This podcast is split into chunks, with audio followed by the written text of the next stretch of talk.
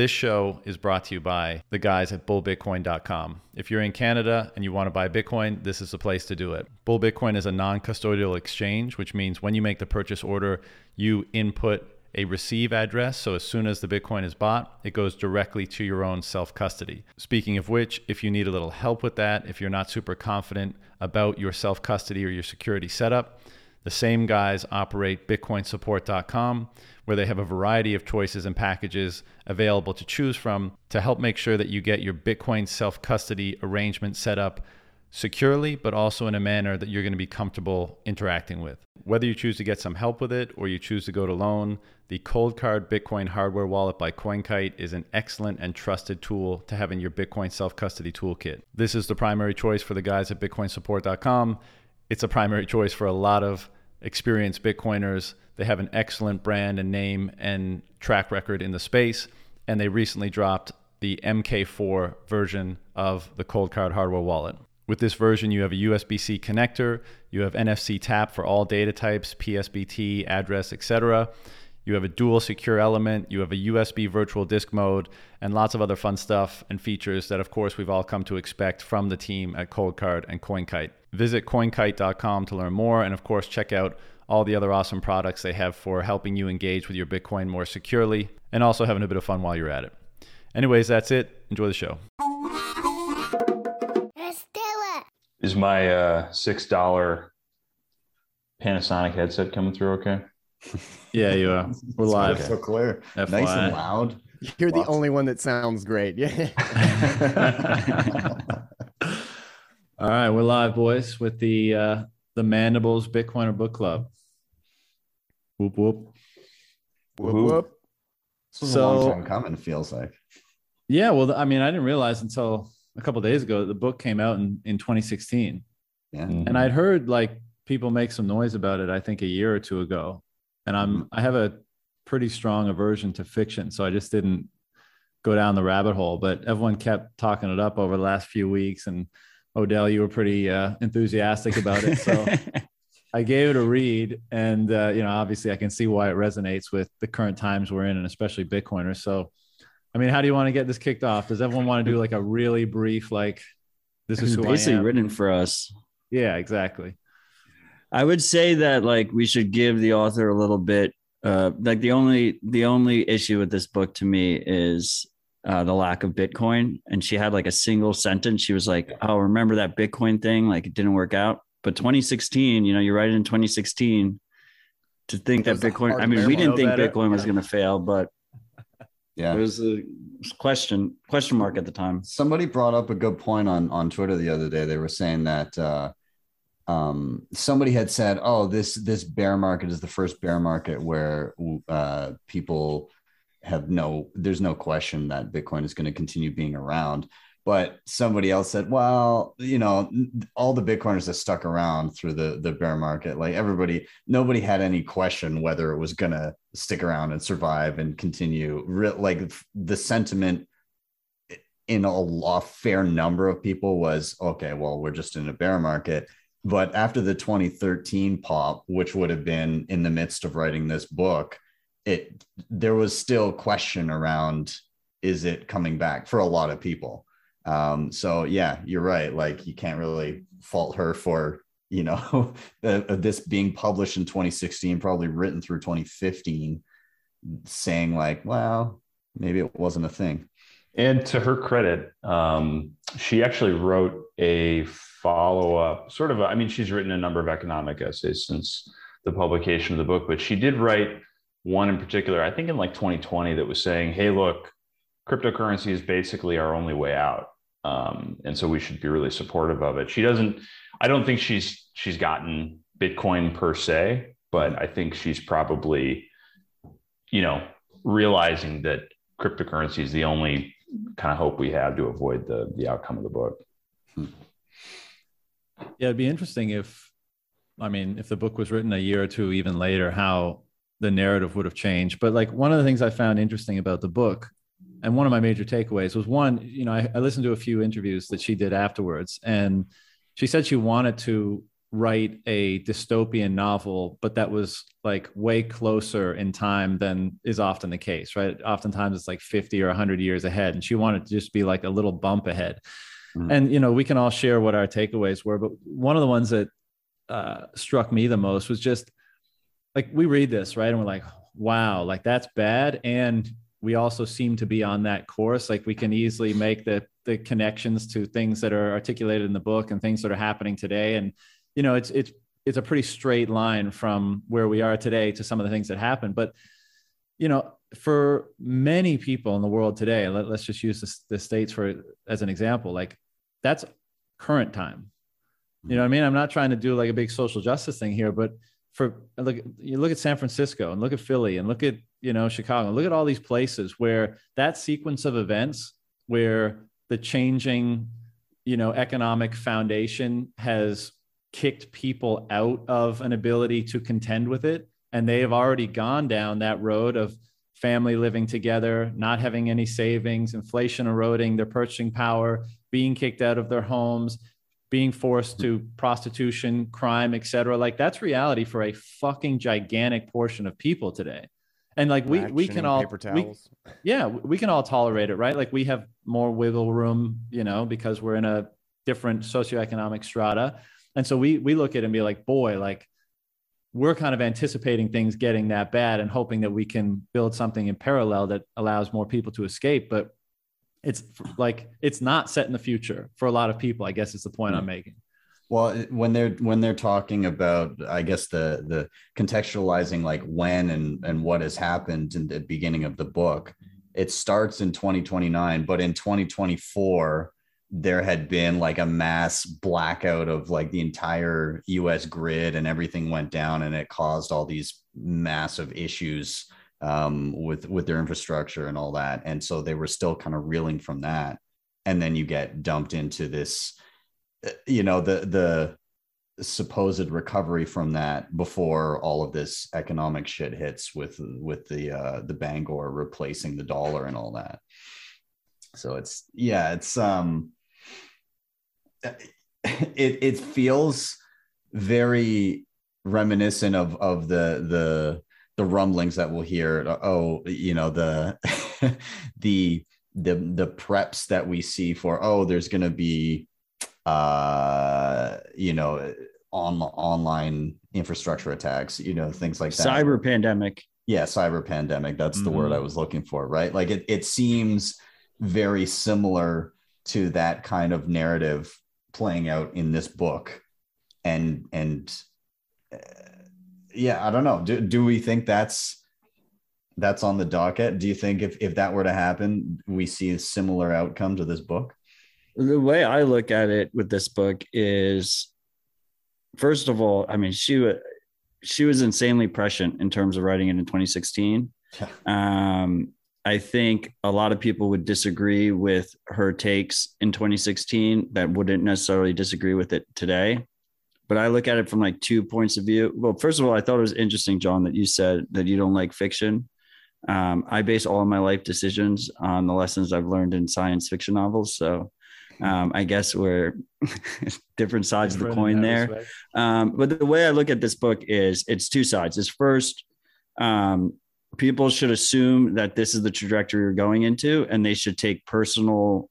Um, they should make personal decisions today to try and prepare themselves to be better suited for that situation.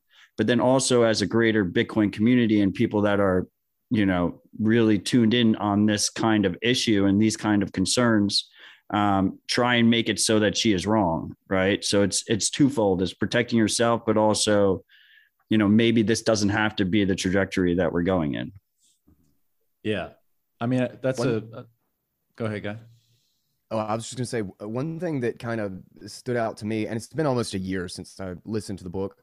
Um, so uh, I'll I'll need like kind of a little refresher if y'all end up talking about some specific thing. If anybody can drop context for a for a reminder, but um, what I remember being like kind of shocked about, and of course this was during the height of lockdowns and stuff, was how not unbelievable most of the things that were happening. was. Like there, how how many things were relatable? How many things were you know discussions like like like towards the beginning there were like you know it was constant news reports about the the bond markets and interest rates and stuff and like we're kind of seeing so many of of exactly those sorts of things like like we're watching interest rates spike right now um and then basically have to uh, uh respond to this and uh there were there were like little comments about like uh the the uh, d- uh, the dollar is only like 40% of the world reserve now um, etc. Like like you're just seeing like these little like pieces of the puzzle, and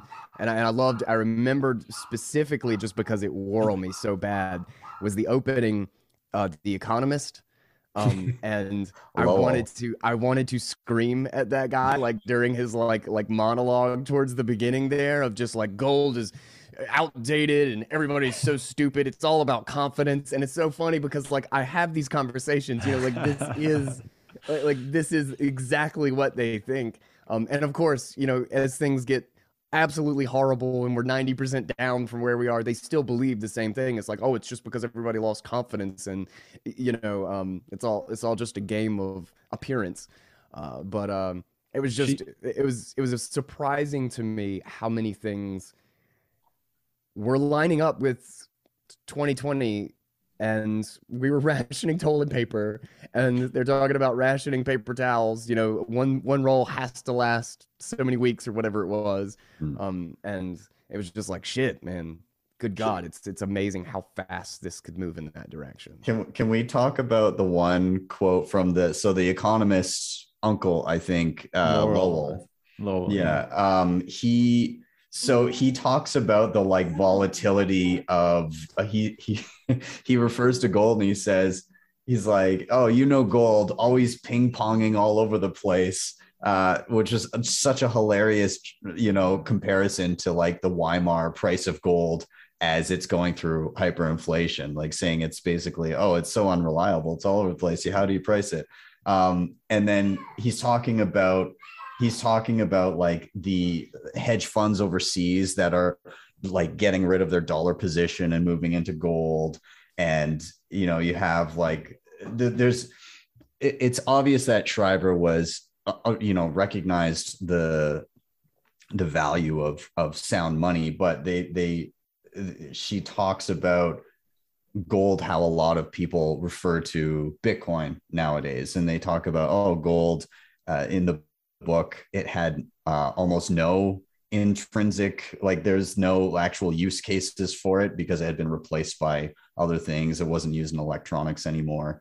Um, and so they looked at that as like a bad thing. The economist was like, well, it has no other use cases. So it's even worse now when, you know, Bitcoiners say, you know, having other use cases outside of a use case of money kind of it it distorts the signal of that monetary premium. So yeah. You, know what's interesting about this book and and her treatment of the characters, which I think she did really well, is like like Guy was saying, like we interact with those economists, those Lowell types, like all the fucking time on Twitter, and I'm sure all of us on like in this discussion identify with Willing, right? We're like, yeah, that motherfucker, like he's not credentialed or whatever, but he's like he's paying attention and he knows and he's studious and like he's rational. And I'm sure we are all like straight up a Bitcoiner. Right. yeah. But but imagine reading that book not being one of us. Like if you were a normie, quote unquote, like would you have identified the rational position with the economist guy and been like nodding your head when he was like straighting willing out and like putting him in his place? You know, that that's we all just like we probably all read that book through the lens or the perspective of willing right? And when shit hits the fan and he's looking to go to nevada we're like yeah fuck dude go to the free state like you know start over and all that yeah. shit. But like how would someone who doesn't have our understanding or who has a different perspective on how things are unfolding have read that book? Like how would it you, i can tell you right now because there's a vox article reviewing it in 2016 and the title is awesome Lionel Shriver's The Mandibles is the smuggest dystopian novel this side of Ayn Rand. that's how you would read it as a normie. Right.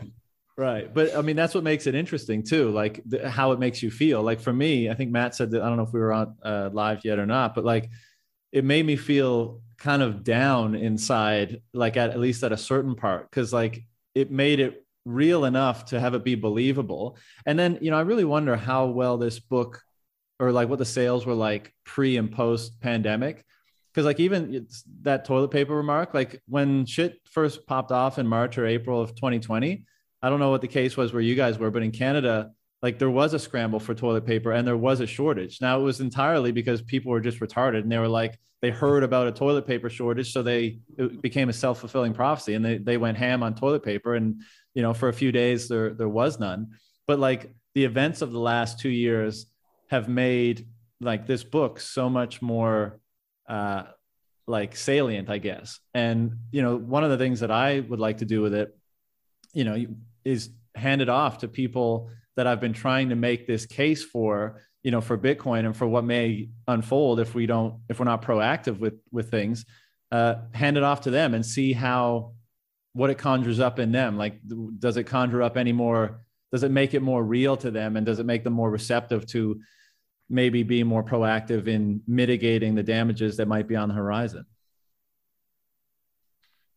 To go back to the idea of willing as a as a Bitcoiner, um, I might actually, just for the sake of argument, I might disagree with that uh, because willing throughout the book. Okay, so you know maybe maybe we should kind of walk through the structure of the family just to set the context for for who is what because I think one of the one of the huge values of the book is that the mandibles as a family kind of encompasses the whole socioeconomic strata. I mean, there's nobody who's like destitute in there, but uh, Douglas, the grandfather, is kind of an older, sort of based. Um, he's sort of the patriarch of the family, and he's uh, 97 years old and has, you know, um, before the before the crisis, basically had. I think he had some commodities, some gold, some stocks. Like he he was pretty diversified, um, but because it was all on paper, he winds up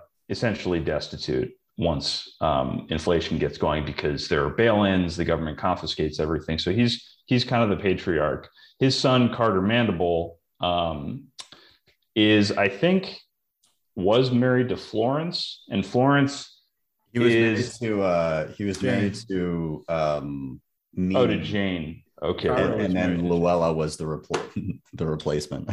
right, right, okay. Um, Florence's family is interesting because they're kind of like the closest to working class here. Um, she's married to a guy named Esteban, who's I think like a laborer, um, and that's that's where Willing fits in. Willing is the son of Florence, and uh, Willing's a very interesting character. He's he's basically the protagonist, and what's interesting about Willing is that he's almost per- perfectly adapted for this situation where paper wealth completely disappears. There are huge physical you know shortages. And the family basically has to start ruthlessly stripping back their consumption farming food you know at some point willing takes up the gun. Um, so willing as a bitcoiner is kind of an interesting prop- proposition because what was so impactful for me reading this book is this idea that in a true inflationary collapse, like there might be this intervening period of time where nothing is worth anything unless it's sort of an immediately consumable physical commodity or a tool or you know a, a, a skill set like plumbing or you know electrical work. And willing to me kind of typifies this primitive character that is capable of all those things, is capable of relaxing his morality to, to hold somebody up or kill somebody to, to sort of survive. Um, I think if you were going to pick a Bitcoiner, I would almost pick Nollie, who's the the sister from Paris, who's uh, the writer. I don't want to I don't want to necessarily spoil the book, but you know she uh, she sort of saves the family um, in, in a way that you know I think many Bitcoiners could relate to. That's a good point. And she was very under the radar until the time was right to, you know, show her hand basically. Right. right. I mean, I just I want to thought- say to anyone who's listening, uh, I think there's going to be many spoilers. So if you haven't read the book, stop listening now. Yeah. Go read the book hard. and then come It's- back. It's hard to talk about it with when the best things are all spoilers. yeah, yeah.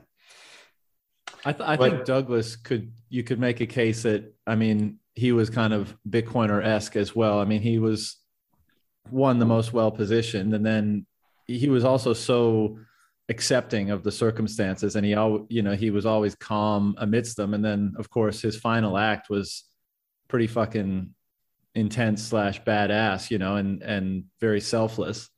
Mhm. So I mean, they're all Totally. a bunch of Peter Schiffs that eh, that were right in an instance where Bitcoin didn't work out, right? Like that's I, I think that's right, Sessions. I, I think he's the perfect example. He's like a sort of optimistic Peter Schiff, where he Yeah. kind of understood the fundamentals of everything and he kind of got at everything and he tried to position himself, but he just didn't do it the right way and Mhm. got completely wiped out. Yeah. How did the book make you guys like feel you know i said it there were times where i think in the mid or yeah in the middle i was it was The middle was depressing as fuck. right Like she saved the book by doing something that's very, I probably controversial in in authorland, which is she jumped ahead uh, 15 years or so at the end. Um, but to me, it was like the book is mainly the beginning and the end. The middle part is just like almost rubbing it in that they just weren't prepared for that situation at all. It was just a, a bunch of chapters of just rubbing it in, like how bad it can really get if you're not prepared or not thinking about these things. Yeah. Well, there are so many awful, awful things. Like they literally get house jacked. Their neighbors like come over and they're like, all right, get the fuck out. We've got a gun and you don't. Um, that was, you know, and that was again, they they talk about they refer to guns in the Second Amendment a couple times throughout this. Um, you know, and the parents don't want uh, a weapon in the house, and Willing is is understands that it's now time to make sure you can protect yourself. But uh, in the end they get they get screwed because the neighbors come over and basically just add gunpoint say get the hell out of your own house. But then later on in the in the book like during that leap forward they refer to a lot of things that have happened in the past. And one of them is that uh, experts have gone and reinterpreted the second amendment uh, and they they interpret a well uh, a well-armed militia or something like that as what's meant to eh, they meant to be armies and police forces not individuals. Uh, and so they basically revoke or again reinterpret the second amendment so that nobody can defend themselves anymore. But yeah, I think the I'm sorry, John. no, Go ahead. no go ahead go ahead Okay. I, I think the middle part of that book, where it's just the grind of circumstances getting worse and worse and worse so steadily, is like the most important aspect of the book because, you know, we spend a lot of time in this world of like, you know, uh, ungrounded abstractions like dysfunctional treasury markets and CPI. And it's, th- this book is really, really important to me because it's kind of a visceral reminder of what an inflationary collapse actually looks like and how that's that's a much less orderly process than than we think about it being. Right. The grind isn't glamorous. And I mean, one thing I learned in 2020 was, I mean, Bitcoiners, there's 2020 was super weird for us, right? Because Bitcoiners were kind of on the leading edge in terms of being worried about COVID. Um, we were like stocking up on supplies and stuff. And then we flipped before everyone else in terms of, of saying that people are being ridiculous and you got to live your lives, um, that there's too much gov- government overreach. But besides all that, one of the things I took away from 2020 is, you know, and, and this is also what people learn when they trade shit coins, right? Is that when you're down like 85%, you can easily go down another 85% slowly, right? So Yeah. you get to this point where you're you're like, we already fucked up, we weren't prepared, like there's no solving the situation. But really, if if if you put your pedal to the metal and you start thinking about it and trying to be pragmatic, you can avoid the further the further losses the further tragedy if you if you don't just like settle in right and they ended up in this book they settled in right there was a lot of there was a lot of trauma and tragedy that happened there if they if, if instead of settling in they decided to leave new york city earlier and go to ironically enough uh, their relatives ranch that was called the citadel That's right, Jarred, the the brother of uh, Carter Mandible, I think, had a. he was a really the Bitcoin. maybe he's the Yeah, bitcoiner yeah, yeah, that could Yeah. be. He's already there. I want, I I, do- want an episode of Citadel Hunter uh, at Jarred's Ranch. I think it's a that was so good. I think it's a good point though about how the book um like displays the grinding like the slow grind of winding up in a different situation. And I've, you know, I've seen that in in family and friends' lives over the course of the last 2 years. And unsurprisingly, like Shriver has said, had had I cuz so many things that she like, you know, the chipping and the tracking and all that stuff in that book, I mean, the last 2 years a lot of that stuff has become real in like in a very similar way and, and and the money printing and the inflation. And of course in hindsight she said like if i knew what was going to happen in in the intervening you know 2020 from, from 2020 to 2022 i would have pushed the timeline forward. But she was obviously very prescient in like being able to anticipate what would happen here. But one of the things that the reason why it was depressing for me is because it kind of showed how this slow like you always think the big scary life events are going to be easily demarcated. Like, oh, I, I just need to keep my eye out for this and I'll be fine. But really, it's just a slow grind where every day you just like, you give a little, you accept a little, you don't push back, you don't speak up, you just keep going. You think it's going to revert to the mean, you think it's going to go back to normal. And then five, ten years down the road, you, you've just been grinded down so much that you don't even, you didn't even realize when you gave up you no. just completely submitted and you wind up in a place where like once you've once you wake up and you realize that well then desperate behavior is the only thing left available to you whether it's prostitution you know uh, armed robbery living on the street whatever like it's just that slow like grinding of your soul down until you're no no longer really able financially or energetically spiritually whatever to to uh, get out of that situation. And that's that was very evident in the in like in the storyline to me. And I, I, think that's true. Like i think that's very real. And i've if you even if you just look at the last two years you know so many people maybe x outside of bitcoin you know there's that rationalizing there's that you know it'll go back or no it's actually good and all of this kind of stuff. And i think if you zoom out you see that that's like the process of of being ground down until you wake up one day and you you you don't have the capacity to build yourself back up. And i also think that's why this book is kind of you know there's a lot to be made. I think elon like tweeted out that left right me sort of meme the other day where like the the left has he like a lot of us haven't moved but the left has gone that way or at least that was his assertion. And i think that you know this book is kind of emblematic of that where like the circumstances changed so much that like people became more quote unquote extreme or more more anarchy oriented or more freedom or libertarian oriented just by virtue of the dramatically changing circumstance. And i think again like in terms of how this book might open people's eyes to a potential future i think it, it might uh, it might help them see like how their perspective on politics or that left right divide might change based on the changing circumstance you know how how one side might become more extreme.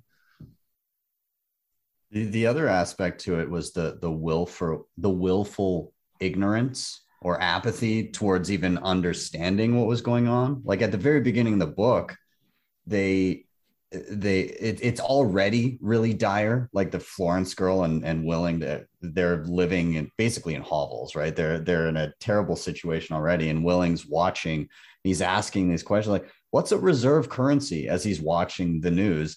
And his mom is like i used to pay attention to that kind of stuff and i just i don't i don't know i don't care anymore i, I whatever. Like they've already gone through so much and they've refuse to even attempt to understand this this mechanism that that basically helps them value their their time and their lives and and how it's being perverted and kind of stealing the fruits of their labor right out from under them. And and then you also get this this stubbornness of of Lowell right? Again just uh, like refusing to believe in in in spite of everything happening around him that he could have possibly been wrong about uh, uh, about how the world works and and it's those those were very I don't know they they were very in your face um, when you have somebody like Willing that's that's curious and trying to learn the entire time and trying to actually figure out what's going on versus um, the stubbornness of his uncle and the apathy of his mother. I mean, that's an aspect that really hit me kind of hard because I see it in the Bitcoin community, which is this this situation where we get hounded by all this bullshit all the time. Um, and then you have critical thinkers, then rather than try and like sit down with the information and try and get information from as many sources as possible and deduct what's going on, it just you just turn off. You just say, you know, all this, all the all the news is fake news. This is all bullshit. You know, everything's a psyop. I'm not going to pay attention. Um, and you can end up in this in this type of situation. In Yeah, what type and- of situation? In what type of situation? Yeah. In the type do of you situation where you're blindsided by something that you not you, you don't necessarily need to be blindsided from. Because you've Right, there's- so much. because there's like a willful ignorance right? And and in small doses it's healthy. Like you shouldn't be constantly tuned in 24 7 to all this signal and all this noise. Um, but at some point you know you have to take some kind of personal responsibility and figure out what situation you're in what is the real situation how to best handle that situation um, and I, I not only do I see that in the Bitcoin community, I see that all throughout my my peer groups, even like in normie circles or whatever, where they're just like, it's all bullshit. Like I just don't even pay attention to it. Um, and if, if you're in that situation, you're you're basically just flying blind is is what the result is, and you're operating under this assumption that if you do the right things or you do you know good things then the rest is just noise and doesn't matter to you but ultimately we live in a society that's extremely interconnected and what other people do will will directly affect you you know, I think a big part of that is that it's exhausting. It's exhausting. And, and I feel like people develop that apathy because you feel like you have absolutely no control over the situation. You're having to watch and listen to what other people do because they're literally in charge of your livelihood.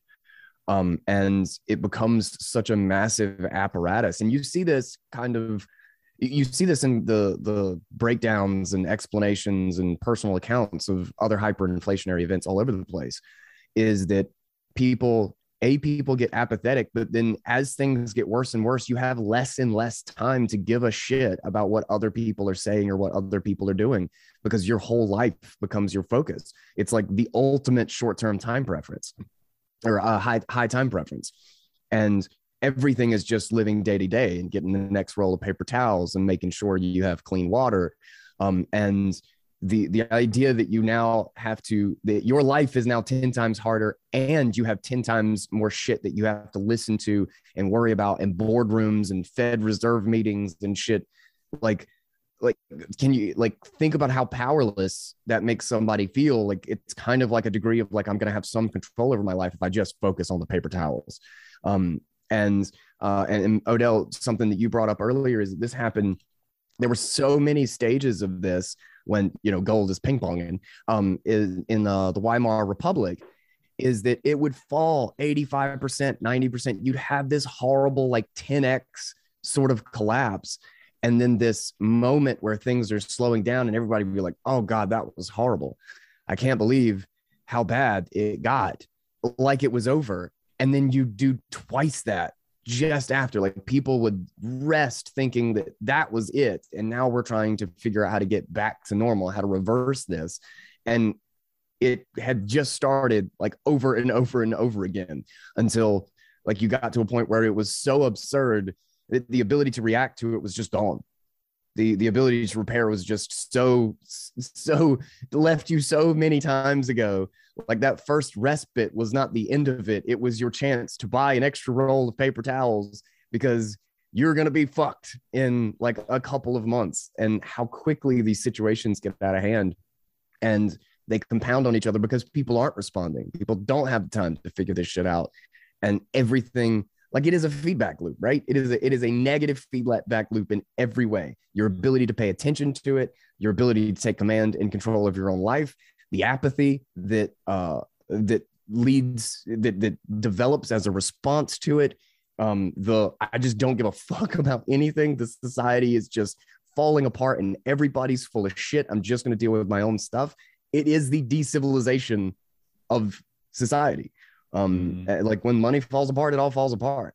Um, internally, externally, the whole fucking thing.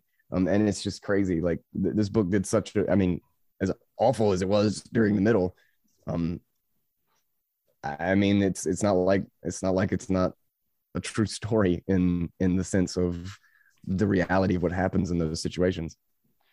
So one of the most interesting and um, macabre parts of the book uh, involve Lowell and Avery. So just to recap, Lowell is uh, a college professor. He's like sort of a classic Keynesian, um, and his wife Avery is like a some kind of a high level woo therapist. And um, there's this really great scene where they have a dinner party and they invite various people over. Um, one of the one of the couples is like a sort of mon- modern monetary theory type um, ideology and uh, and then there's I think some guy from the Treasury or or some guy who's like a federal marshal or something like that who's kind of sort of like a classic conservative. Um, but this couple I think is particularly interesting because they're sort of like the affluent uh, older millennial couple. You know they they have good jobs their kids go to private schools and so forth. And you just see them completely disintegrate because in the course of this high uh, of this inflationary collapse their skill sets are like mark to market in an interesting way in that because of the fiat situation you know they've been able to sort of make a really great living up until that point doing these basically meaningless tasks. And when circumstances get dire, they don't have any kind of a real skill set to fall back on. And so they end up going very quickly to poverty as they can't, you know, meet their financial obligations and um, can't make make any money because like there's just no demand for for garbage once once the uh, um, you know the debt's flushed out of the system. And so so for me, I mean, like I, it, it's an interesting challenge to me because as Bitcoiners, I think we're kind of smug. We're like, oh yeah, we own Bitcoin. You know, we're going to be fine, whatever happens. But um, all throughout reading this book, I think it was it was a really frightening read for me because it, it became clear to me that that's not necessarily the case, and that there may be a period where there's significant physical scarcity and what really matters is is your ability to productively generate you know kind of physical activity um, and that's not just owning bitcoin maybe that's you know having some kind of a practical trade or, or skill under your belt and so to be honest reading this scared the shit out of me and it made me really want to like like look no one's going to care in a hyperinflationary collapse if i can secure secure your computer network or, or, or audit your your your wallet. I mean, those those considerations are so high level. It made me want to go, you know, learn carpentry, you know, do some more of that, or or, or like learn how to work on a, a breaker box or something. Because um, when things get dire, I just think there's going to be a period of time where where the high level stuff goes out the window. Electrical, mechanic, carpentry, like all all that stuff, basic basic handyman shit. Like just the ability, like so many people band-aid over problems by just replacing things very quickly you know like if something breaks they don't know how to fix it they they literally just go buy the replacement and throw it away. They throw away like 90% of a working product because you know just a couple of percent here on the edge broke.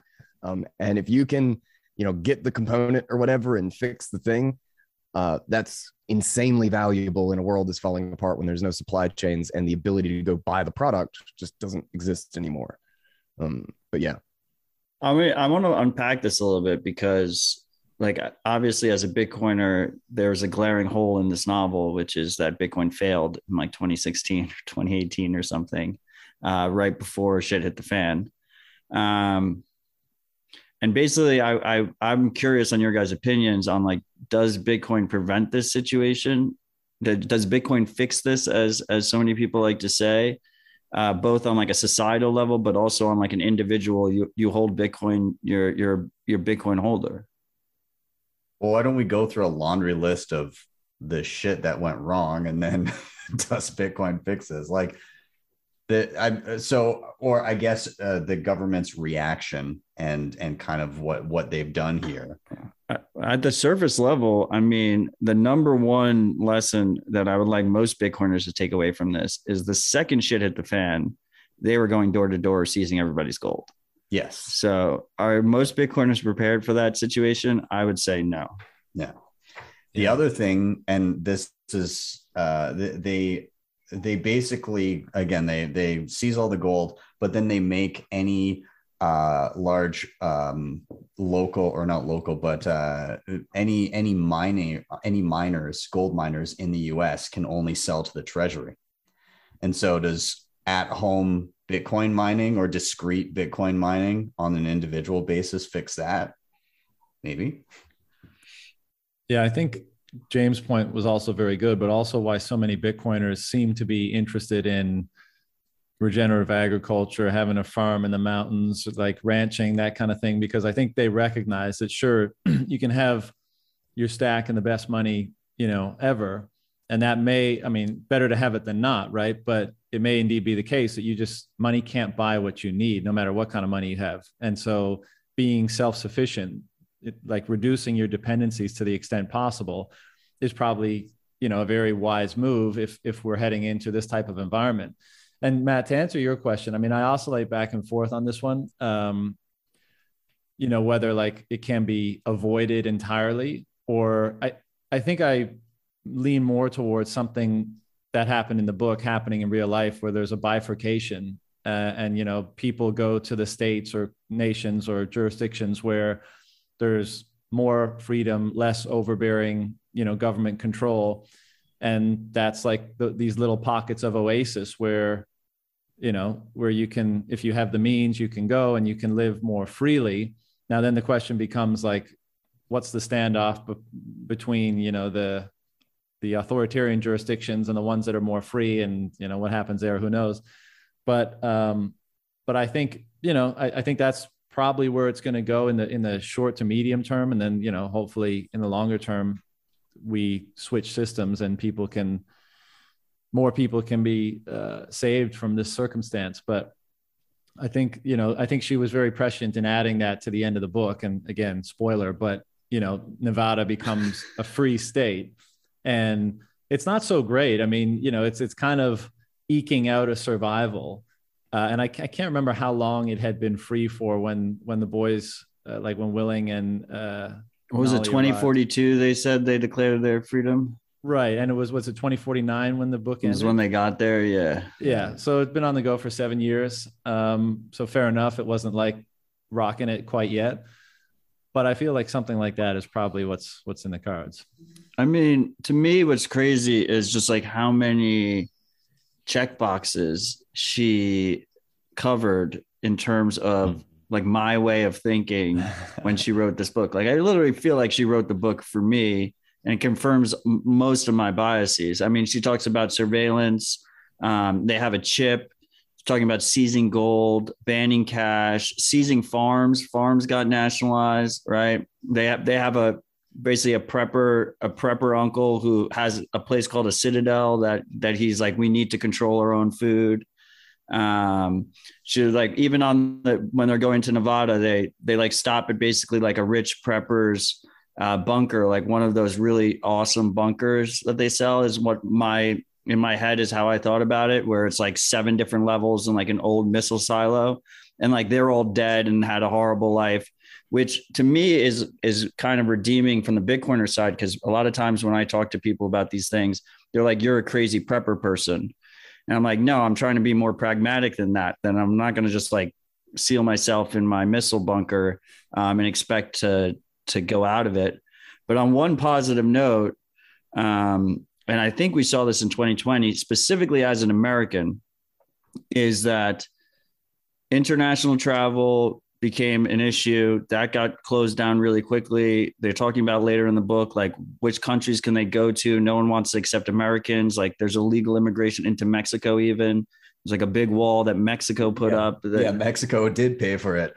but they could still drive coast to coast and mm-hmm. switch jurisdictions internally within the United States, right? Which was a very powerful thing that I think Americans realized with our system in 2020, which is that we can easily do jurisdictional arbitrage within our federal boundaries. Well, one of the worries about that is that the problem, you know, is federal at this point, and there's there's so much. Um, one of the one of the smartest aspects of the book, I thought, is her emphasis, like in the future, um, the healthcare sector is essentially like this like UBI jobs program where you know if, if, if you can't afford anything, you go work as a nurse or something. And you know, I like if you listen to Luke Gromen, he talks a lot about this, like the fact that we can't print healthcare workers, um, and in reality, a lot of the the sort of unfunded liabilities in, in America at the federal level are for healthcare. Um, and so, you know, I wonder, like, yeah, yeah, I love that we can switch jurisdictions to a certain extent and express express preferences, you know, for say New Hampshire or Texas over Maryland. But, um, but I wonder at one point that, you know, that's kind of a, a minor point, and the federal situation comes home to roost. Well, I think that's probably what creates those jurisdictions that break off or try to sequester themselves to in some capacity you know like and maybe we're seeing the very beginnings of that in places like texas and florida and, and new hampshire and stuff saying in, yeah. the in the book they talk about people trying to get into nevada um, they're talking about their chips that they have and there's there's all this like rumor mill probably started by the government itself about like if you cross the border it'll track you and then it's basically self-destruct the kind Blow of your head. Yeah like that that kind of but again like just everything that they can to prevent people from from using that jurisdictional arbitrage at that point. And there's there's so many uh, again things that bitcoiners are like oh yeah that's that's a possibility down the line to matt's point all of the things like there's so much so many check boxes like international currencies are illegal. Um, the birth rate plummets because nobody can think long term and they don't want to have that extra expense. Um, they talk about uh, people on strike because they're only taking home 23% of their earnings and and the the strikers are seen as unpatriotic and then they're talking about uh, his um, uh, Goog is the one son, but his father uh, is it Lowell? Is that his father? Yeah, Lowell is his father, but there oh he's going to be sitting pretty he's he bought some stuff uh, during the crash and now now he'll be able to sit on that and willing is like really he's going to be okay because 85% capital gains. And so they start mm-hmm. going through all of this. They they talk about um how they there's people that just the ways of escape like bread and circuses kind of thing. Like walgreens you can just go and buy heroin. They were out of coke so this guy buys heroin when they come to a dinner party. Uh, and then there's the people the slumberers the people that literally just like hook themselves up to a drum of industrial sludge food and like some narcotics to like put them out so they can just like sleep through their lives because they don't want reality they save enough money for this drum of sludge to keep them alive and just go to sleep and just live as long as they can without having to interact with society. Like it, it gets that's pretty... that's super dark. But I mean, just think that I mean, I suspect something like that will inevitably be be available, and I think it will probably be fairly popular. Meta. You know, like you know, what if you're like, hey, yeah. I sorted out my investments and whatever else is going on in my life. I'd like to just drift through the next five years and let things happen and wake up in a better situation. I mean, how many people do you think would take that deal? I think a lot. Well, a huge amount of people are going to do that. Yeah, or, or maybe slightly unrealistic. Is this the metaverse? Slumber might be a little bit. It's like kind of a basic premise of it, yeah. but I actually think like a lot of people will just like plug into like a VR reality. Um, specifically, if they can figure out how to make sex uh, feel like sex, um, well, people are just going to like question. live out their lives completely plugged into the pod. The real interesting question is are they wrong to do that? Is it irrational to do that? Let's say that your physical environment and your life is just destitute, deprivation, stress, anxiety, all that stuff. And you have something available to you that's going to deliver the experience of greater abundance and greater happiness and greater all that. Like, is it irrational for you to plug yourself into the matrix? I mean, this is the big metaphorical thing about Cypher in the actual movie, The Matrix, right? Yeah. Well, and they, and they they they talk about these slumberers as as being like leeches on society, and you know they some I don't, you know, the the guy who Goog who ends up basically working for the government and and uh, you know loves the taste of boot. Just just he's talking about them as as oh that I don't know how they managed to save up some, but they, they you know as if it's a terrible thing that somebody managed to save up enough to escape the awful reality that is life in the U.S. at that point, and uh, and and they they talk about them being a drain on society, but like if you think of the implications longer term of enough people doing that, you know, society like in order to get the electricity going to their house there's got to be somebody living in the real world that's actually doing real work to keep the electrical grid going. Eventually it just folds in on itself if enough people go that route. And so is that assertion that they're they're kind of siphoning value from everybody else uh, I, I suppose at that point because like there's there's nothing left people have got to keep work to keep them asleep at that point until until their body heat is used as the environmentally friendly yeah. method of powering fucking yeah, everything exactly. right but but i mean i kind of want to i kind of want to stay here for a second because like what is the rationale for not taking the easy road basically the the, the more enticing experience like what do you guys think is the rationale for staying in the real world well i mean it's not I would push back a little bit in that, at least in this book, it's not a welfare mechanism. Like they're paying for it. They even say like they won't get woken up totally. until their prepayments end. Um, and ultimately, uh, even though I disagree with necessarily doing that personally, I think people should be able to do whatever the fuck they want to do. Um, but why do you I, disagree with it? Is what I want to know. I, I think ultimately is it's it's a free will and control thing um, and I, I think that pretty much however you, um, however you cut that, however you cut those slices, in this case, it's a very simple thing. So it's slumber. So they're sleeping and they're dreaming, and it's just natural dreaming. Um, when I think about where we go here, is I think like proprietary walled gardens, you know virtual reality pods where like people are paying credits to corporations and the corporations are spying on all their thoughts and you know recording their their memories and their dreams and everything that they're doing. Um, so it's like purely a slavery thing. Like you're you're just you're just this cattle that is in this pod that is paying them credits which i expect to be sats um, and that's just no way for a free man to live well, and John, I think, you know, to answer your question, for me personally, production ends up being a lot more fun than consumption ultimately. And I think long term, living a good life is is doing things in the real world and, and producing things. And you know, uh, you can't do that um, if you're spending all your day playing Xbox in your parents' basement, you know, eating Taco Bell, and that's that's essential. I mean, like that's that's the equivalent I see as as this this going to sleep thing, which I think we already have today. And if you look at family formation rates, um, you know, it, there's pretty indi- good indication that's that's widespread.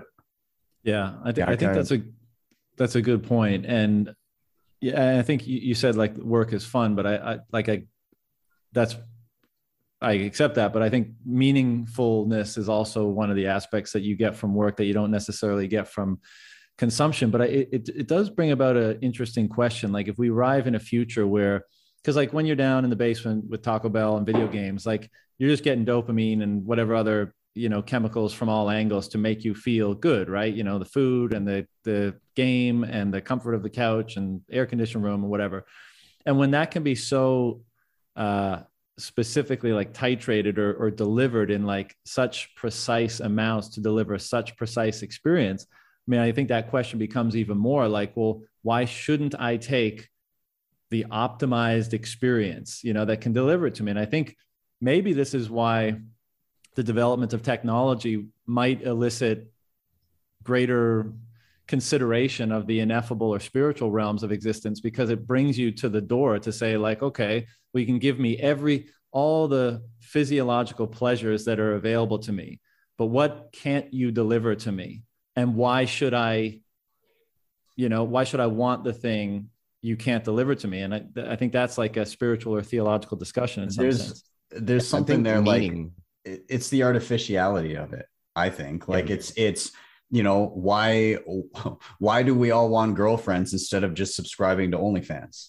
Right? Like it's like it's sure you're being fed exactly what you ask for, but is it it's not you know it's not real right? You that's know a, that's a tricky line though. Where's the yeah. line between artificial and real?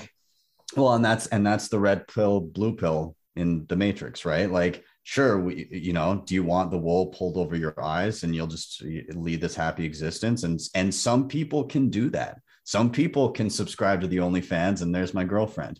And then other people want to go out and get on a date and interact and get genuine interaction. And and they can't they they can't settle for the facade of everything being catered to what they want they they need it to be um they need it to be real they they need the experience of the ups and the downs with everything instead of just this kind of bland here you go this is exactly as expected the truth. Well, it's like baby. a it's like a drug addiction. Like I mean, it, it really is. Yep. It's it's all of the fake, um, uh, you know, endorphin response without any of the reason for it to be there. Um, it's antidepressants. It's it's drug addiction. It's spending your life behind a video game or in a movie theater. Like the purpose. It, it's funny. Like Odell and John, they were talking earlier about um uh not liking fiction versus liking fiction. Um, I am a huge huge fiction fan. I mean, I, I probably predominantly do nonfiction, but I, genu- I genuinely think narrative is a better teacher than explanation. Um, and uh, and I think I think you can learn more through valuable narrative, and Mandibles is a great example, actually, um, than than you can by being explained something or told something. But in that same context, is like, what's the purpose of the fiction? It's to learn something about what it's like to be human yeah. It's and that's why it's unsatisfying when there's no struggle. That's why it's unsatisfying when there's no character arc to follow when nobody has learned anything in the story. You don't give a shit because you, you can't it's you can't take anything away and and think about your life and how things change. Like there's no meaning in it. So for the same reason, if I just live day and night, like in a movie theater, just watching movies, well, I've defeated the purpose of watching movies. I've defeated right. the purpose of the whole task. Um, and I've I've I've literally I'm just I'm just shooting up heroin so that I don't I never have to think about when I'm having a bad day or a headache or whatever it is. I'm just always lost in this endorphin and everything is just meaningless. Um, it's, it's happiness without purpose. Like good fiction has a basis in reality. And this thought process, you know, plugging yourself into a pod, going into sleep forever, uh, does not actually have a basis in reality. It's just it's just wasted mental cycles. It's interesting, you know, like someone like Peterson obviously goes to great lengths to describe how like religious narrative is hyper real because it's real across many different dimensions and scales and situations. And that's why, at least in, as far as I can tell, so many of them have been narrativized throughout time and, and the narratives are what's are what is what is get is carried through across time because one they can be remembered and trans, uh, transmitted across time, but also they, they retain their salience, like mapping on something that's extremely true and meaningful. You know, and I think one of the the answers to this question, like, well, why not stay in there all the time, is what you've all basically been saying. Is like, well, what value or meaning do you ascribe to truth to the extent that you can discern it? And I, you know, I I think especially in Bitcoin, like a lot of us are like we ascribe a lot of value and meaning on truth. Like maybe that's what we're all striving for, perhaps more than anything, is truth in every domain, truth in money and truth in, you know, society, family, politics, food, fitness, health, whatever. You know, truth seems to be the thing. And if you have a, a genuine allegiance or aspire toward perceiving greater truth, then jacking yourself into the matrix is basically the antithesis of that. But you know, and and I think this is all a spectrum, right? Like nobody is exclusively on that end or exclusively on this, but you look around the world today, and at least it seems to me that most people are already in a lower tech version of, this. Like James was saying about, you know, the, the playing video games and Taco Bell in the basement, but like, you know, I lived in Shanghai for a while, and for a while I was one of those miserable like office people that you wake up, you come out of your little box in a 40 story building, get on the subway with a bajillion other people for an hour, work, get on the subway, pick up some food on the way back, go up to your box, turn on Netflix, eat the food, go to bed, do it again for five days, shit faced on the weekend, cover on Sunday, do it again. I mean, and like those people, that's mostly what they're doing. They're like they're they're mediating their life by getting access to these like stimulating experiences or you know releases food and alcohol and you know tv and all that stuff and they're trying to create an artificial world to some extent to enable them to continue living the quote unquote real world. And you know so if you're in that sort of a situation and someone offers you the ability to have less on the real and more on the artificial i think an assessment of what's happening currently, you, you would have to kind of extrapolate and say a lot of people are going to take that deal, especially if they don't have such a reverence or dedication to the more real, to the more true, and to orienting and constructing a life around it. But yeah. Um, and you know, there's something, this is a little bit back to um, uh, something we talked about earlier was the jurisdictional arbitrage like it like people who want to deal with the hard truth rather than the uncomfortable uh, the the comfortable lie um will like like everyone will subdivide and split and try to find the community that that gives them their bias right so you'll the the cities or whoever it is like where all the slumberers go um, will will basically aggregate, and then you'll have areas like Nevada. And what's funny is that like I I, I feel like we're we're seeing like the beginning steps of this now. Like I I feel like we're bifurcating in like a big oh. way. Um, like and as things get worse and worse, the the courage and the the the balls to just say just go fuck yourself is going to continue to increase um like texas just saying no to a federal law becomes more and more like likely um, as things move forward. And as i mean jesus like just i mean the bitcoiner community is such a great example is that like every few weeks people are just like piecing out to texas. And i'm like fuck you guys. Like like i'm like i'm, I'm here in north let's, let's do something here. Come on people. Like come come to north carolina. Um and uh but but i think i think we're gonna see that. And like the citadel thing is a meme but the citadel thing is fucking real. It is it is legit. Like i mean it's obviously not gonna look like some big towers with walls and all this shit but like the idea of finding your tribe and the breakdown of the the big tribe like the cohesion of any sort of identity as a country i think is dying. And we're going to have to redefine what it means to be a community and and uh, tackle all of these all of these things that we've just left up to somebody else. Um, particularly with our economy like you know nevada the the situation there was that everybody was just kind of struggling. I think that's kind of what the reality now should be in the sense that we're floating on this reserve currency. Like we're not actually producing what we consume like not even close we're we're letting other people produce it for us. We were never able to sustain this. We were never able to sustain this these salaries and this level of consumption and the the little thing breaks on my washing machine i just buy a new washing machine even though it's actually three dollars to fix the thing you know? Um like it, it was it just wasn't sustainable. It's because we export paper. It's because we live in this illusion. We're kind of in the matrix. Um, and we're gonna have to wake up to economic reality and that's kind of what's that's kind of what we're seeing unfolding.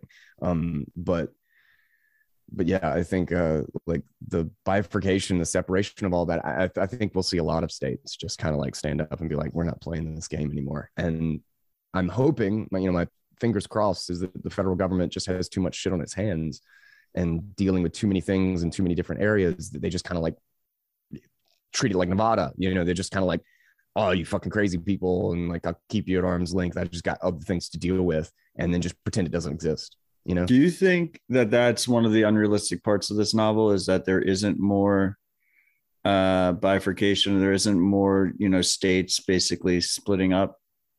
Because it's kind of weird that like it goes through such I do. like the federal government gets absolutely destroyed, but it's still pretty strong. I mean, besides Nevada in the novel, all the other states are still under its thumb. Yeah. Yeah. Probably is. I mean, I think I think we're kind of seeing right now, like you could probably like I could realistically point to four or five states that I think are are pushing back continually, like more and more, and being willing to call out the embarrassments of the federal government. And when they do not align with the state, like particularly like the the Midwest, like Central America, whatever. There's so much rural area out there. They are gonna just be like, fuck all you people. Like I don't care about any of this shit. Like we're we're not even we're not even selling our beef. We're not selling our beef. We're not selling anything that we farm. Just just get the fuck out of here. You know, like and they'll just play their own little game. And I think we'll be in this situation where a lot of the authority will have to pretend that these places don't exist. Um, you know, this is actually a lot of what's happening in South China. Um, there are some very quote unquote free, like like just not really under the Chinese communist thumb um, societies, like parts of uh, rural China that are really kind of on their own um, because they're far enough away. And this is actually a lot of the source of their incredible productive capacity. So they just kind of pretend like it's not a problem, like it's like not a thing. And there are these like pretty serious black markets and these like uh, gray financial markets in in these areas in these provinces. And like I, I think I think that's the trend. I think that's where we're going. I think that's where a lot of the world is going. We're we're still looking at this overarching appearance of all of these big countries with big centers of control and they're getting bigger and they're getting more totalitarian. But i think at the exact same time there's a lot of small places that are hard to see that are hard to pinpoint they're kind of breaking away from this and just starting to play their own game. And i hope that this continues and accelerates and we just kind of see this breakdown where it just kind of becomes irrelevant. Everybody kind of pretends it's like king and queen you know, it's like everybody still pretends they're important, but they're not really in charge anymore. You know, um, like kind of like the federal government. I, I almost hope like in like a 30 year, 40 year timeline, like the church used to be just the power, the authority. And one day the church just kind of became the church. Still there, it's still big, it's still powerful, still got lots of control, still rape kids all the time, but it's not the one that runs society anymore. They're they're still kind they're they're they've lost their their center of power. Um, and i kind of think the large centralized governments are headed that way and that's why they're getting extra desperate to clasp to, to grasp onto all of the control that they possibly can. We've got to have digital ids i think they're freaking out that they are losing control. They're certainly losing the narrative. I think at least at least that's what i see. I was going to ask do you think that it it becomes like that that gradual loss of power. Uh, do they settle into being what they should be which is effectively just ensuring property rights and having a military? Like is that where we settle on or or do, is there continual overreach? Because uh, is it is it okay if i mention the the end of the book here? Yeah. Yeah. Yeah? Yeah yeah, I, I want to like, talk about it. It's one of my favorite things about the book. Well, it was, it was, the best ending. Like they get to Nevada, they settle in, and then they jump forward one more time to like 2067 or something. They're like, in 2067, the 10% flat tax was increased to 11%. Of course. like, and so, like, I, I feel like this is, while it was a hilarious ending, it kind of gives a, a, a non lesson in that like it's just like well everything's always fucked forever. It'll just take a, enough time to get there and it'll just be a cycle over and over again. Very um, fourth turning vibes. Yeah. yeah but i do think that in that instance in a way like bitcoin has a hand in fixing that and the the that hand in hand with jurisdictional arbitrage and i i think that there's something there but like the, the ending i i had to smirk at that because it was such a perfect like oh yeah we've got this not even a utopia but like a, a, a free part of the country and we've set uh, you know we, we have our our base rules and it'll be 10% flat forever. Well now we're going to need an extra percent. Like uh, it was perfect.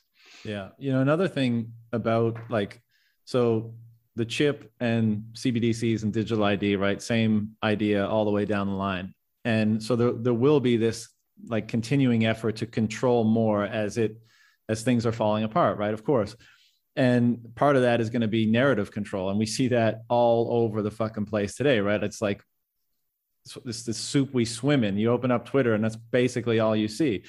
Um, but it is interesting. Like, do you guys remember in the movie V for Vendetta, like when um, uh, Natalie Portman was locked up by V, and he kept like trying to get her to to um, spill the beans on where he is, and she refuses, and it's all a big struggle, and then she just accepts like she's committed to this thing. She doesn't give a fuck what happens, and he's like, "You're totally free," and she's all confused. She pushes open the door. She looks at the the guards, they're mannequins, and she sees how fake her imprisonment was and then the same thing happens to Willing, right? Like they're coming up to Nevada and you hear all this story, like, oh my God, don't go there. Your head will explode. There's landmines, there's like, you know, massive walls, all this kind of shit.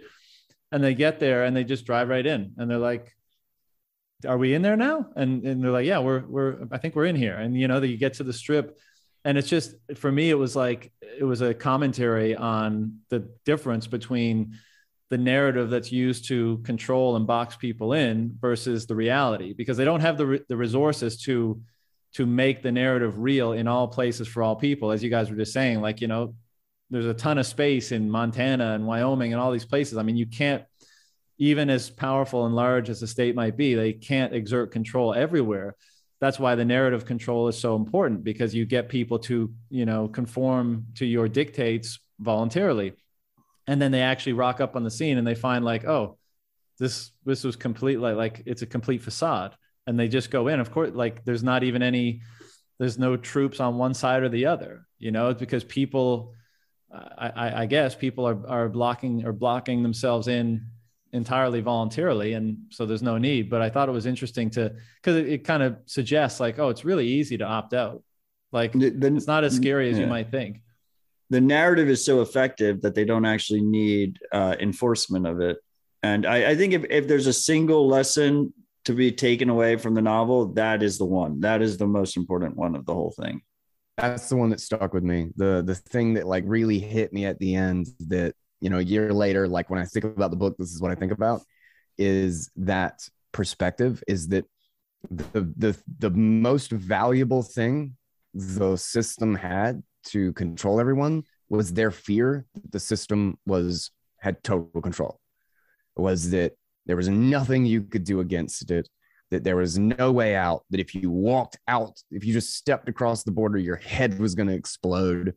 And that that that frame shift, like right after they got across of just like, you know, I I, I suddenly realized like I suddenly like can look at this thing again and no longer is it like is it this monolith of like godlike power.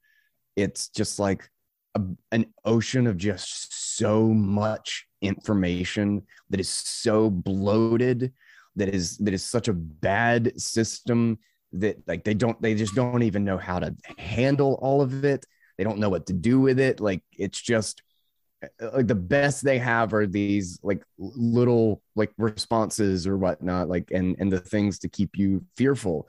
Um and that's like you know like from the context of like the cia and conspiracy theories and all of these things if i were the cia like if i were like an institution like that it would be very beneficial to me to spread as many conspiracy theories about how fucking powerful and in control i am you know, because I want people to think that I can do anything. And we're not just a bunch of, you know, bubbling idiots who mm. target individuals when when it's useful to target those individuals, but we're just running the show. This whole thing's just puppet.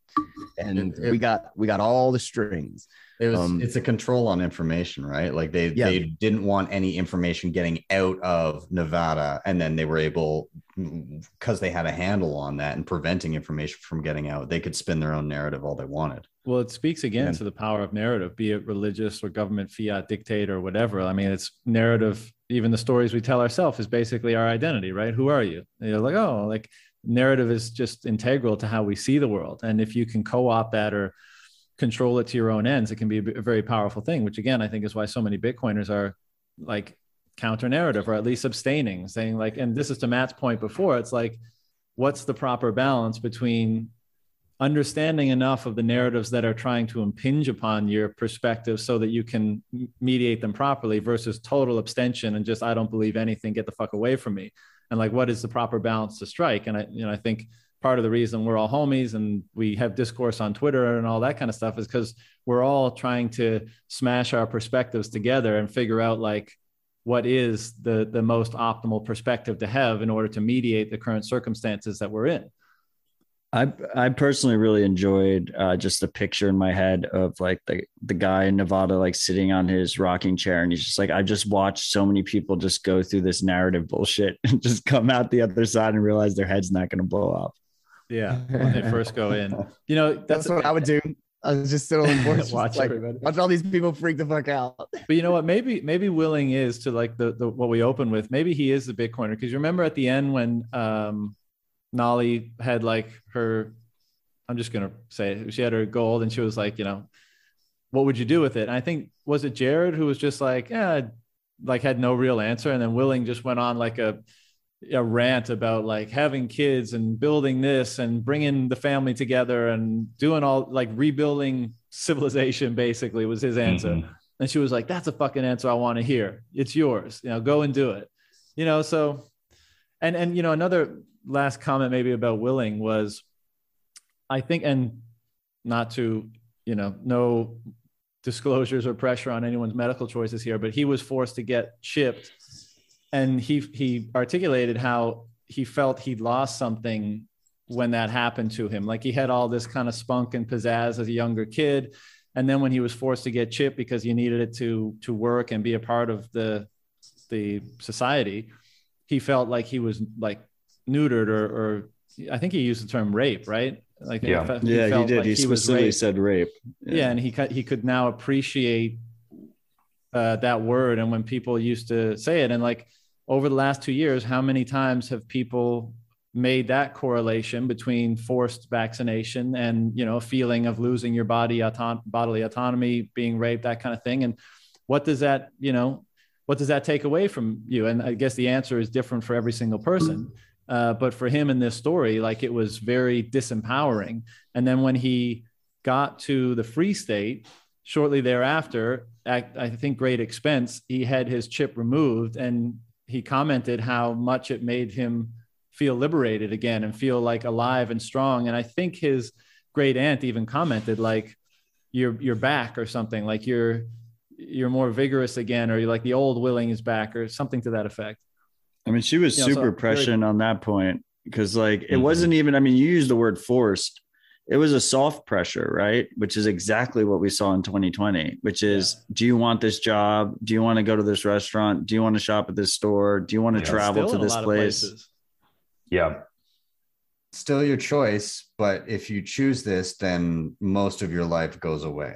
yeah you're destitute so what kind of choice i mean it's straight up coercion obviously but uh yeah i mean it, it was exactly that and you know i don't want to make i don't want to make this overly political but i found it interesting in one of the interviews i listened to her um she voted for biden in 2020 let's say and i just like uh, I'm I'm not very politically involved. I don't think our solutions are political in nature, but just on the face of it, like to me, it seemed obvious at the time that with a Democrat in the White House, and given Trump's kind of uh, behavior of like deregulating and that kind of stuff, like I felt it was somewhat obvious that you put a Democrat in there, you're going to get a lot more of the big spending, a lot more of the regulations, a lot more of the identity politics, a lot more of the you know taxation and that kind of stuff.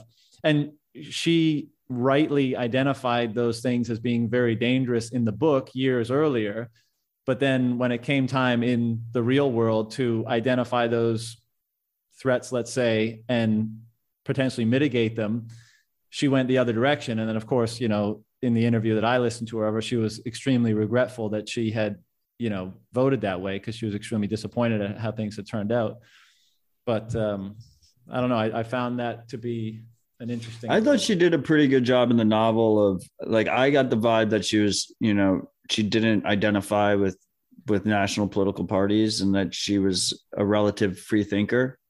Um, No, I- and I think she saying. did a That's yeah, she saying. did a decent she did a decent job with it.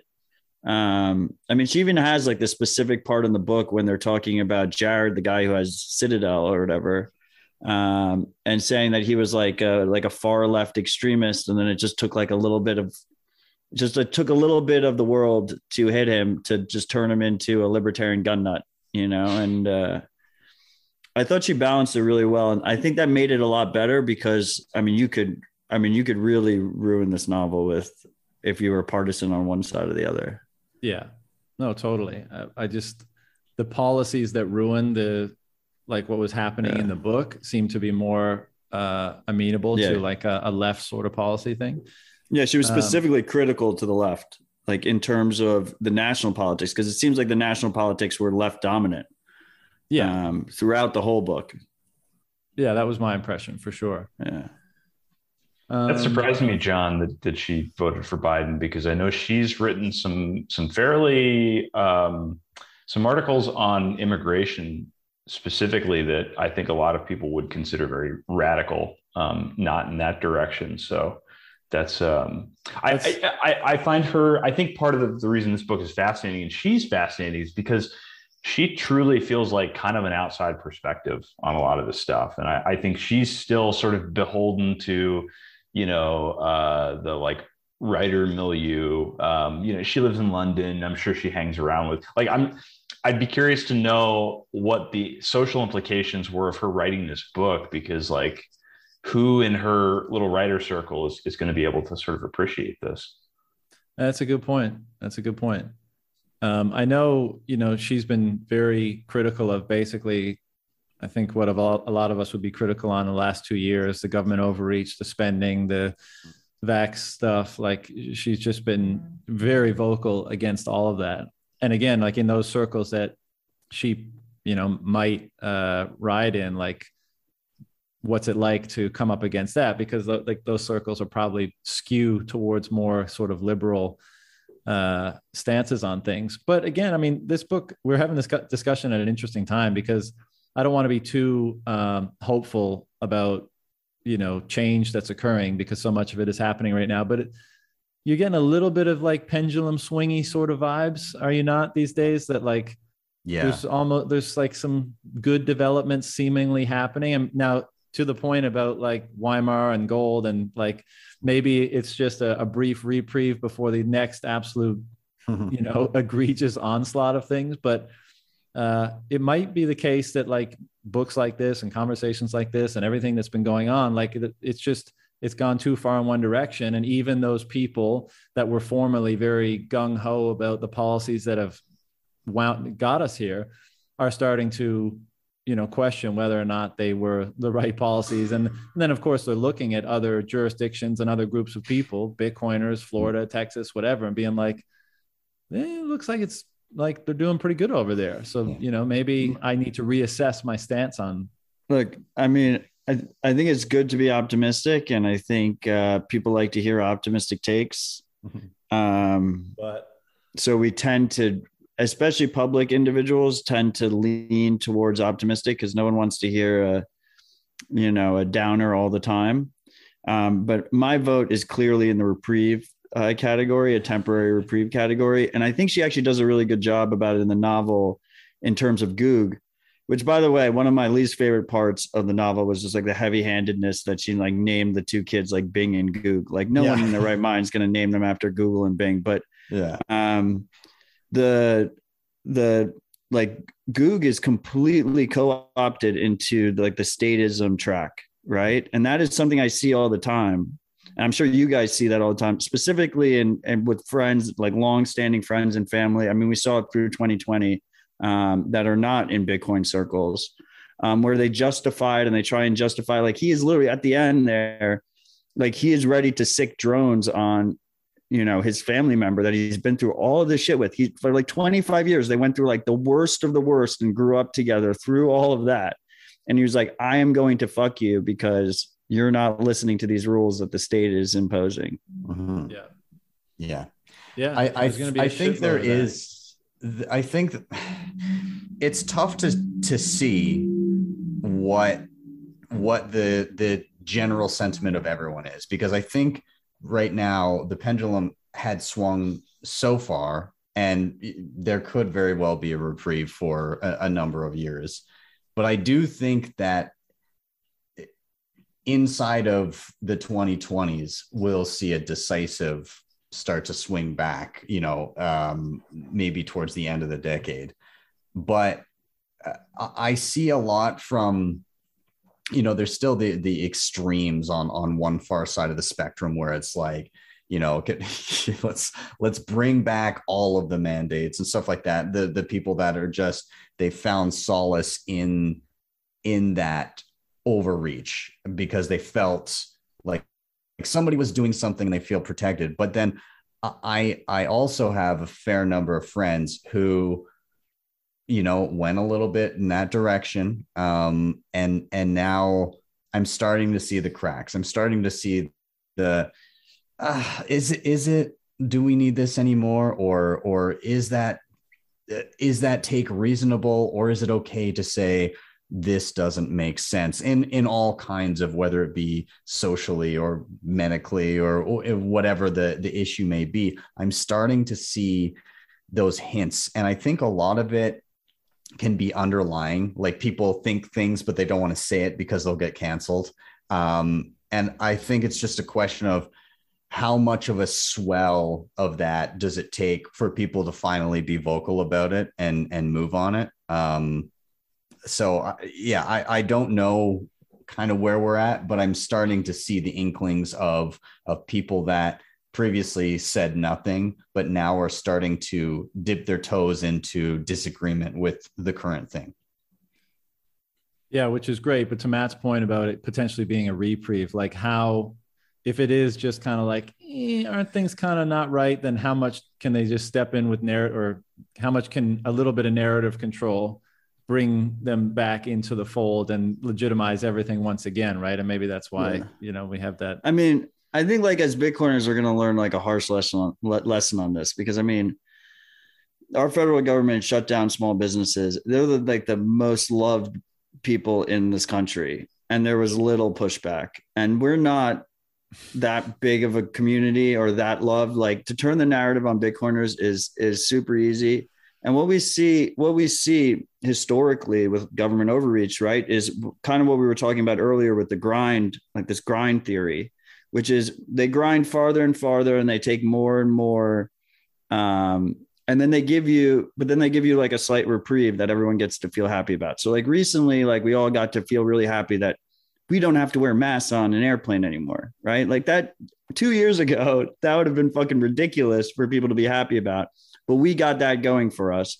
But meanwhile, you know, I sold soccer tickets the other day because I got stuck in season tickets when I left New York that auto renewed. And I made a $3 profit, and Ticketmaster won't release it unless I file tax documents, which, like, I'm fine paying taxes on my $3, whatever. But, like, I got to go through that whole process and, you know, fill out the privacy forms, you know, dox myself completely to Ticketmaster, like, upload my social security number and shit. And it's like, so they take all these other things behind the surface and then they give you one nice shiny thing that they just took away from you to begin with. And then they give that back to you. Right. Yeah. And I think the other factor kind of pointing in the, the mass reprieve direction is just how unable the millennials and Gen Z are to, to establish self sovereignty at this point. Like the number of millennials that can afford a house or, you know, a lot of their own property, um, those generations are so in, indebted and so disenfranchised from being able to live the kind of life that people have typically, uh, you know, in the past 60, 70 years that I think they'll be much more amenable to narrative shift and control because they've they've got nothing else and they're kind of unmoored. That's a very good point. And I agree. You know, maybe we should get uh, CK, you know, because he hands out the sovereign individual all over the place, right? Maybe we should get him to hand out the mandibles with it. Be like, if you don't do this, this is what you're going to get, right? It's one or the other.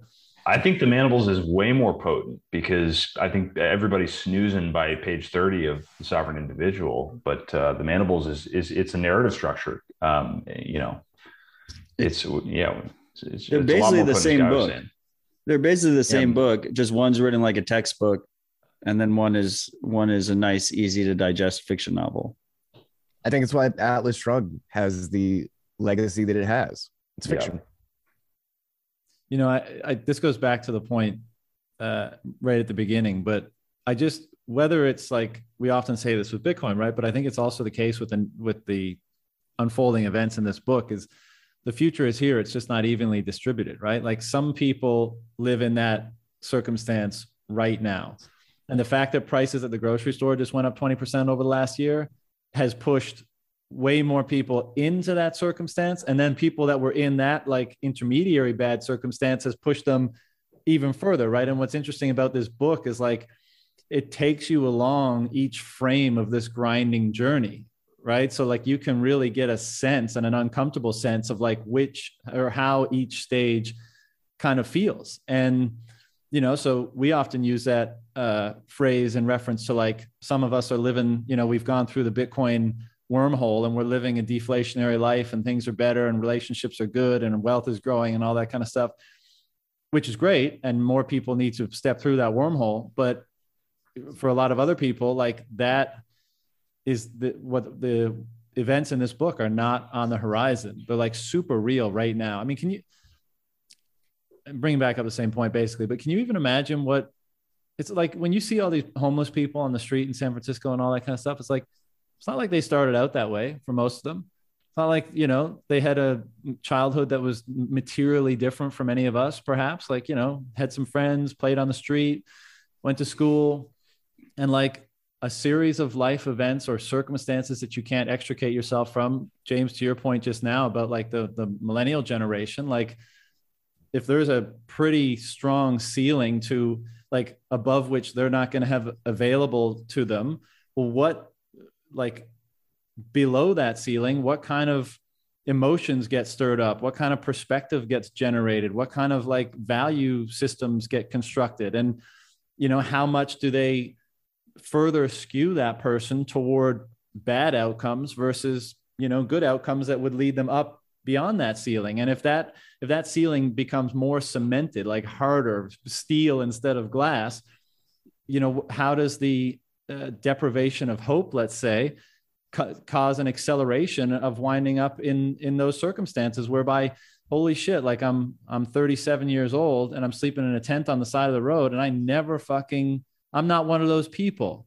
Like I'm I'm a normal person, not a not a homeless person on the street. And the reality is there's no fucking difference. You know, like it's just mm. series of events. And yeah, how many of those were small business owners two years ago? Exactly. Exactly.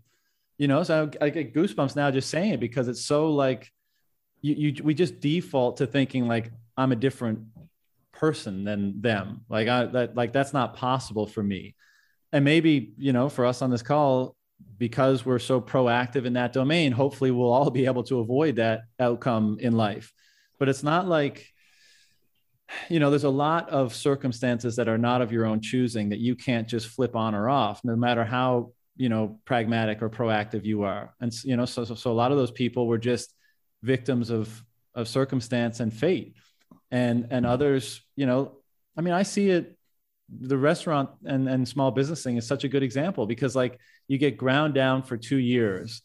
You're fighting as hard as you can. You've got debt. You were barely surviving before like all this kind of stuff expenses and everything. And then you just you end up being like i, I can't do it anymore. And you give up and then you can't find a job that's commensurate with your income level or, or maybe if you can't can't even find a job that's sufficient to you know keep up with your expenses. So you go into debt and then you start doing the food stamp thing and you rely on family members.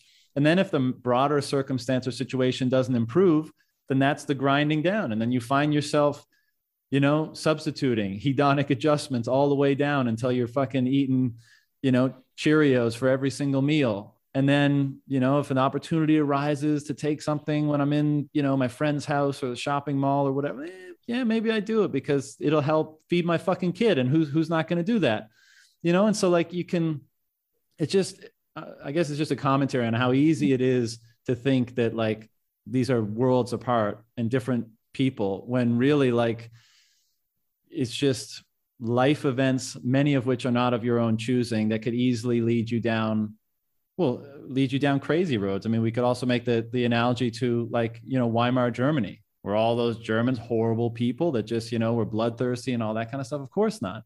But victims of circumstance, victims of narrative, you know, uh, delusion, illusion, wishful thinking, all this stuff plays. And, and I think, again, that's why what brings us, so many of us, back to this idea of truth.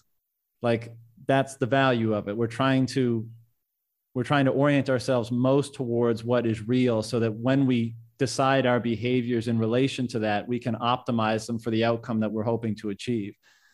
And um, yeah, that's the end of my spiel there. Yeah, I think what's what's so cathartic about reading this book for, for people like us is that John, to your to your really good point, it is kind of a journey back to the real, back to truth. But what's equally terrifying about this book is just how ugly that path is, and you know the visceral reminder all throughout the book of of what it looks like and what happens, um, and it's really scary. I think we all uh, also to again to that same point the we we all know some googs in our lives. Uh, I definitely have friends that have very much manifested goog and his uh, willingness to to at all costs um, enact the the desire of the state on on their friends and family and and disown them if they choose not to, which has been that was kind of that was one of the more aggravating parts of reading this book because I know those people and there's there's more of them than there were in this book. Um, mm-hmm. it was it's more prevalent across people that I know than it was because like Goog was like the the standout. Hey, I am the state. I am the one that's gonna come and ruin the party for the rest of you, or like you know make it make this horrible party worse than it already is. Um, there, but so many people are, are are too keen to jump into that role, and you know near the end, or or when there's the jump forward and and he's well into his government job, um, and he comes in and everybody's just you know they, they they don't have much to their name. So the dinner party isn't really much of a dinner party. And then he slams down a bottle of cognac and you know he's he's got the the government perks of being in his position. And so again it's this this skew of well everybody needs to do their part unless you're like you're toeing the line for the state in which case you you get a little bit of you get a little bit of a kickback from that so um yeah anyways i was just wanted to highlight that uh the i definitely was a little sad realizing uh that so many people would so willy-nilly just drop into that way of yeah living. I mean, I, I, another thing I noticed with the book is something that we see all the time, which is after you got the chip, it's just like everyone just assumes they can hear everything, which is we see that with the phones right now, where people just assume they're like, I'm always being listened to. Like I basically have already lost all my privacy. There's there's nothing worse I can give up. Um, which I, I it just hit that one hit me really hard because I just see it on a day to day basis. Um, but one optimistic takeaway I would say is first of all, her focus was mainly on New York City. We didn't see outside of New York City, which I personally loved because I lived in New York City for a while. So I just like when things touch points that I that I'm aware of. Um, but to me, like this whole idea of Nevada is kind of a metaphor for how I kind of expect, at least on the longer term, for this stuff to play out, which is, you know, they get to Nevada and the guy says right away, he's like, You have no money. None of your money is worth anything here. You need to basically put in proof of work uh, to have any value. And it is what you make of it. So it's not a utopia. It's not something um, that is perfect by any means. There's despair, there's hardship.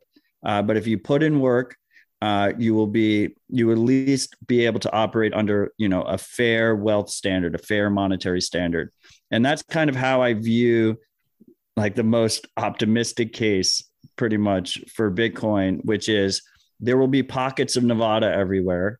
Um, and then outside of those pockets, there's going to be absolute despair and tragedy. And inside of those pockets, there will at least be ladders of a rung you can climb um, if you put the work in. Hope. Powerful. Yeah. This is going to be the wake up call for millennials and Gen Z, um, and everybody who has a, you know, women's studies degree. Um, going going back you. to the uh, the or, or, or, economists like the uncle. Or economists, yeah. I still can't believe how different a reading of this would be now versus like 2018. I mean, the experience of reading that book would just be so it's like totally different, which is an interesting comment, interesting commentary on how the meaning and impact of books changes over time because the circumstance in which they're being read changes. You know, I wonder how much, you know, like pick pick a book you like, like Doors of Perception by Aldous Huxley, perhaps. Like, what's the impact of that book in was it written in the 50s or 60s? I think.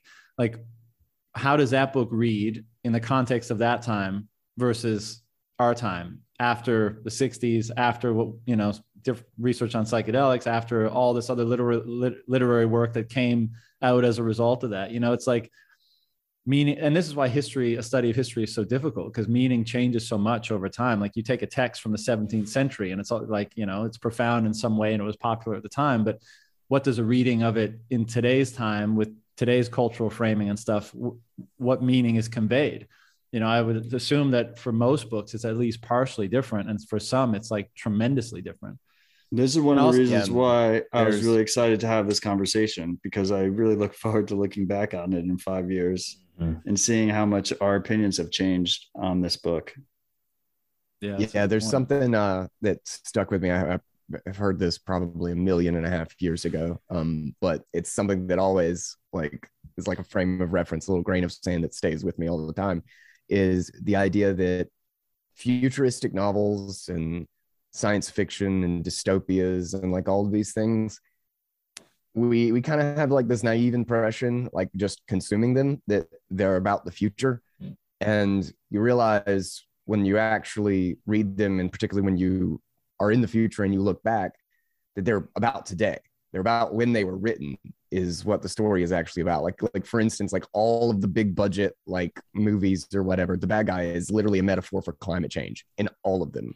And i feel like in 20 years that's going to be like bullshit. We're going to look back and be like oh my god that's right you know? Um but uh and that'll that'll be fun to uh find out who was right and or wrong on that whole shebang. But it's it's a it's a good example of like this is we're getting into this this weird space is like this is what we see as the future this is kind of like the hopelessness and the era that we're moving through and it's becoming more and more obvious that this is this is some part of our future that, that um, particularly Bitcoiners are waking up to the fact that there's a there's a hell of a thing to deal with, like just on the horizon. Um, like there's a storm. There's a big, big ass storm.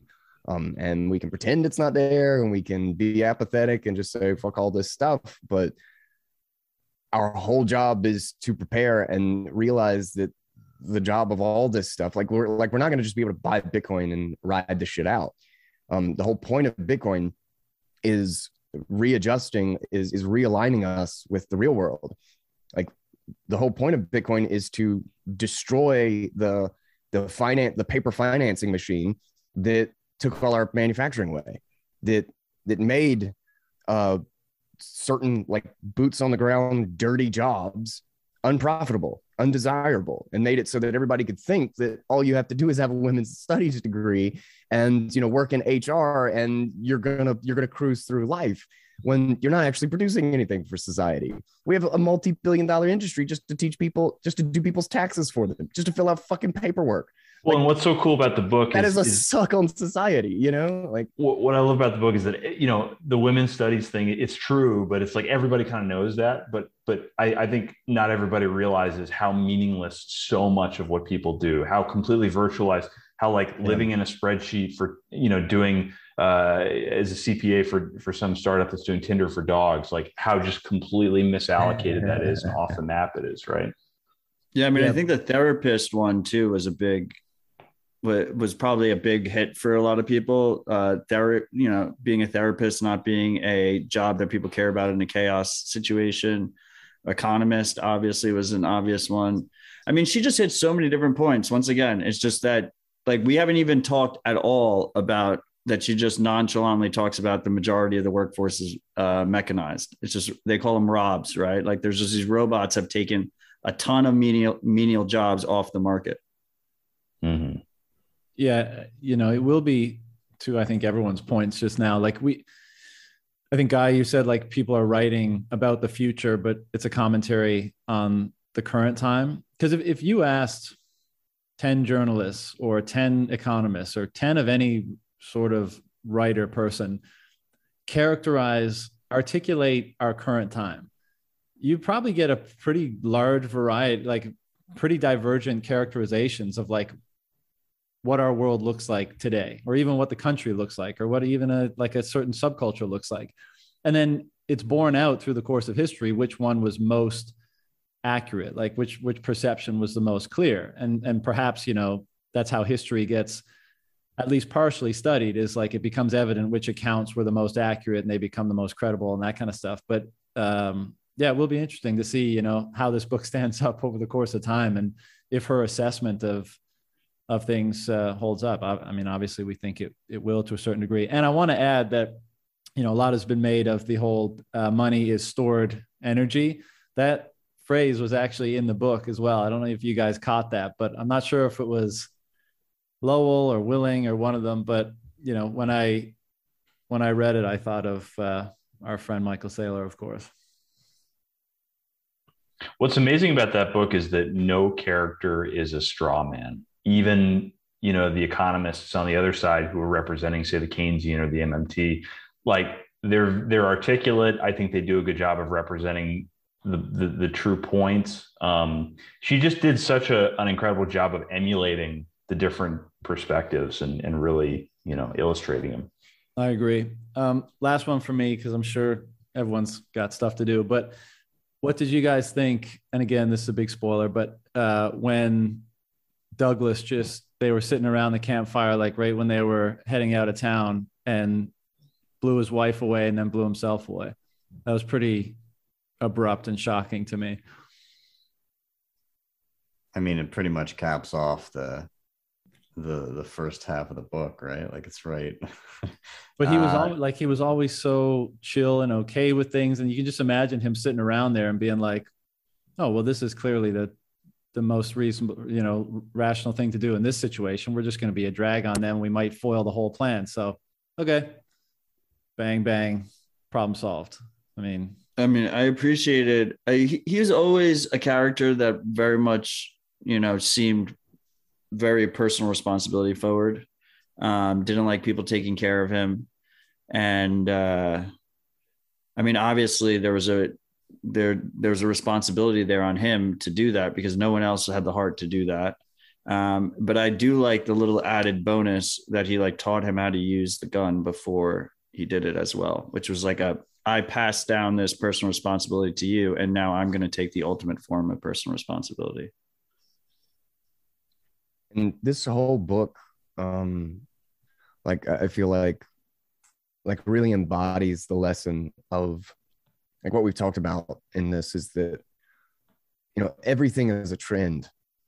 Like like the big movements and the big shifts don't really matter. They're they're usually the culmination after the trend has moved in that direction for a very very long time, very quietly, very slowly. You know, every big thing in the world happens after 10,000 tiny incremental movements that way. And this is kind of like the loss and the the the final flood of nihilism of that character like the the final giving up of you know trying to take responsibility throughout the whole thing. And then um basically just like the hope just when it finally crashes it just crashes completely. Um and it's just it's just time to cut the light fucking lights off and and just be done with that. Um and uh, uh it's one of those things that like the same thing that you see happening in society where horrible horrible events occur just because we got we, we just you know took that that one turn in the wrong direction and just incrementally went further and further and further and we never figured out how to stop and just just start moving back in the opposite direction. That you have the same thing happening internally too in every individual that they get further and further from truth they get further and further from meaning and anything in their life they can actually hope for or hang on to. Um, and it's also why i think like like being pessimistic whether got whether or not it's realistic optimism is the only path. Um, because pessimism leads you down uh, like, like you can be you can be realistic and optimistic. There's no there's no value in expecting in in expecting things are going to get to worse to the point that you can't do anything about it like the the best thing you can do is do what you can do like that's it that's it and keep keep fight the increment and see if you can't get 1% you can't beat just the incremental thing in the wrong direction and get 1% in the other and on a long enough timeline you win like but you just have to fucking keep going and you have to believe that at the end of this it's not going to be so fucking bad. We're going to figure something out. Society does shift back. It just does. And I think we're in a better position. Like, look at the narrative breaking down. It is happening. More people are talking about this. And this is, we are openly ridiculing the, the authorities that are not supposed to be questioned in a hilarious and meme worthy fashion with hundreds of thousands of tweets and retweets in real time. That is that is a sign of good in my opinion even when even when it completely fails and it's for a stupid reason just the sheer fact that we can ridicule them and lower their importance means that we are just so slightly even if it's just at a mental level less dependent on their version of the world. Um, and and i think that's i hope that's our goal. You know i hope that's like our mission is just just fight the increment. Just fight the increment and and believe whether it's realistic or not i think it is realistic. I'm a rational optimist i like to think but shit is going to get better. Shit is going to get better. And and the the only way that it does is if we believe it's going to get better and we therefore work for it you know? Work well and building said. is the only thing that gets us there so. Well said.